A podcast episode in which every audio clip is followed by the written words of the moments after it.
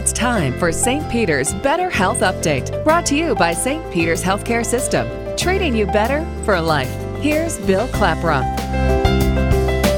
Children require special care whenever they undergo a surgery, and that is where the pediatric anesthesiologist comes in.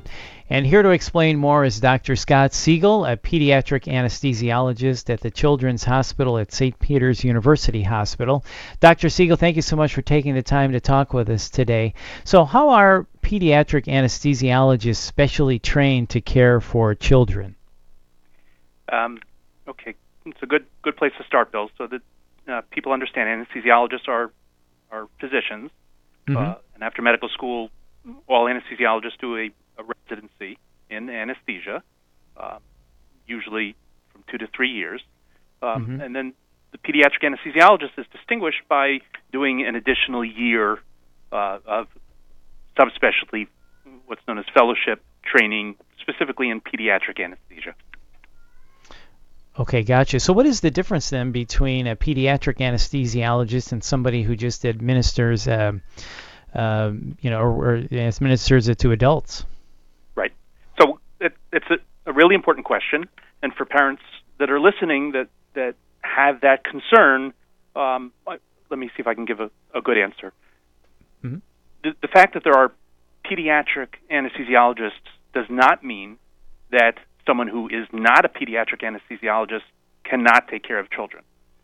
Um, okay. What what we really need to distinguish between are um, anesthesiologists that, that may have a diverse practice and they take care of children as part of their practice um, versus perhaps an anesthesiologist that never takes care of children um, and compare either of those two to an anesthesiologist who either uh, exclusively takes care of children or has special expertise in taking care of, uh, again, not necessarily um, a, a, a healthy child, but a child with special concerns, special needs, special medical issues or medical problems, including very small children, such as a newborn infant or, or even an infant that's maybe only a few months of age. Okay, so then what are some of the special considerations when administering, administering anesthesia to a child? Um, well, there's a number of differences. Obviously, uh, children uh, are not just small adults. Uh, they have certain special needs that are dictated by uh, their anatomy and their physiology, um, and those are are things that a pediatric anesthesiologist or someone that practices uh, a lot of anesthesia in, uh, on children um, would be familiar with. So there's mm-hmm. there's differences in things such as the amount of oxygen that an infant may need, or the doses of the medications, or the kinds or amounts of fluids that are administered. Um, there's certainly differences in in the vital signs and the way that we assess uh, the well-being of the child as compared to an adult. Um, so these there's any number of parameters that, that are going to be different. Um, and again, even even within the pediatric population, uh, we distinguish um, between uh, let, let's say newborn infants, infants under six months of age, and and perhaps toddlers up to two years of age. Mm-hmm. So there's even even within the pediatric population, it's it's multifaceted in terms of uh, the care and the kind of care that's administered. So even uh, within anesthesiologists, there could be somebody that specializes in somebody, you know, and, a baby that's under six months uh, old, uh, to compare to somebody to a child that's five years uh, five years old. Okay, so that's a fair question, and and I think you're hitting upon um, really the, the best answer for parents that are concerned about mm-hmm. providing anesthesia care for their child. Um, I, I would say, for the most part, if you have, as to take your example, a uh, an otherwise healthy five year old for a tonsillectomy, right. um, you can be comfortable if you know that the the hospital that you are going to has anesthesiologists that frequently care for five year old children and are comfortable caring for five year old children, and you do not have to um, seek out specifically a pediatric anesthesiologist if you so choose to. Obviously, that's within um, you know anyone's uh, anyone's right to do so, but it's it's not necessarily a necessity.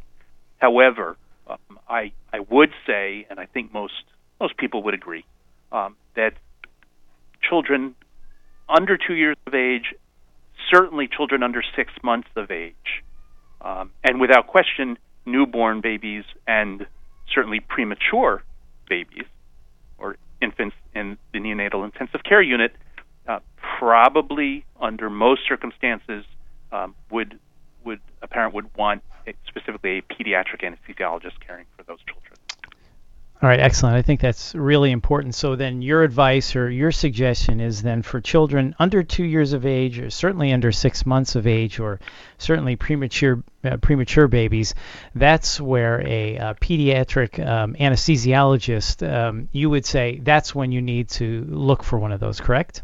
I I, I would say that's where a parent might gain an additional uh, level of comfort um, in terms of the qualifications of the anesthesiologist. Again, understanding that um, board certification and, and where where someone trained are important factors. Um, that's not the the entire picture. There are certainly certainly anesthesiologists that uh, did not do a pediatric fellowship that have been taking uh, care of children for years, especially perhaps in underserved areas where they don't have the luxury of having a pediatric anesthesiologist who may be very competent taking care of these children.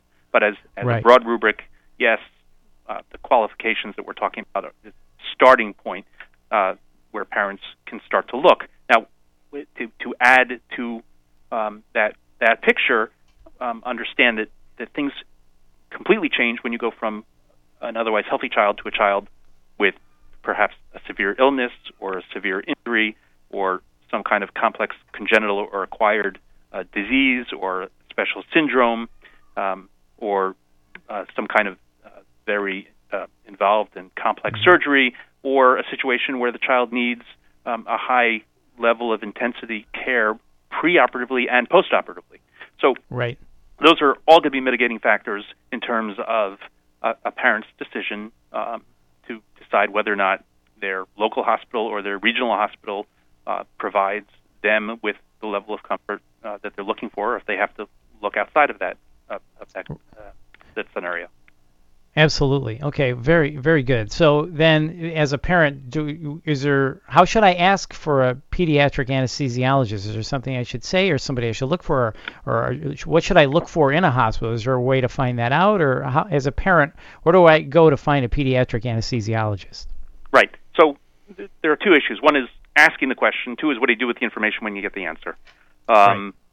So it's probably not difficult to get the information as long as as you ask, whether it's the the website of the hospital or whether it means uh, calling the Department of Anesthesia and asking to speak to someone, or a great resource would be to ask the surgeon, especially if it's a pediatric surgeon that we're talking about.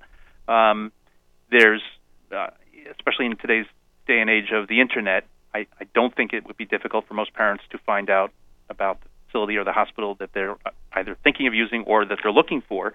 Um, and there's certainly um, all kinds of resources regarding anesthesia on the internet. To name a few specifically for our discussion, uh, there's um, the uh, American Society of Anesthesiologists. Okay. There's the American Academy of Pediatrics that has a subdivision on anesthesia. Um, there's uh, an organization known as SPA, which is the Society for Pediatric Anesthesia, and and all these websites will give information on what a parent is looking for, um, and what criteria they should look for under what circumstances. Um, but but in relatively straightforward or simplistic scenarios, again, ask the surgeon, ask the facility, go on the website, um, and that's certainly a starting point. Now, uh, it, it, gets a little more complicated if, if a right. parent doesn't really know what to do with that information and whether or not uh, they should be satisfied that their child is being well cared for. Um, and it, it's probably and and each and a parent can ask for each facility mm-hmm. or uh, for each scenario what the criteria are that that institution has in terms of who takes care of the children in in the operating room, because every institution has criteria um, that will determine which anesthesiologists are taking care of uh, the children. Um, gotcha. But okay. But again, so to reiterate, certainly certainly ask the surgeon who's involved, and and and be ready with that question probably at the first visit, uh, because the day of when when you show up at the hospital for your tonsils or your hernia repair or whatever it might be is not the time to start saying well, I want a, right. a, a board certified pediatric anesthesiologist. Right. Um, okay. Gotcha. So, in our last minute here, then, what would you say to the parents of a child who is about to undergo surgery and require anesthesia? What's your best advice for them? Um, stay calm because the children pick up on the parents' anxiety. So if the parents are anxious, if the parents are worried, if the parents are upset, the children are going to be even more so, and the children are going to know that there's something up, that there's something that they need to fear, right. they, they need to be worried about, and the, and the parents need to communicate with the children, each each child to, to each to his own, but the parent really needs to, if the, if the child can handle it, to explain to the child what's happening, and, and certainly don't hide things from the child. Um, right. Children don't like to be surprised, and uh, honesty usually works as long as it's done gently. Absolutely. Well, great advice. Dr. Siegel, thank you so much for your time today. We really appreciate it. And for more information on St. Peter's, please visit stpetershcs.com. That's stpetershcs.com. This is St. Peter's Better Health Update. I'm Bill Klaproth. Thanks for listening.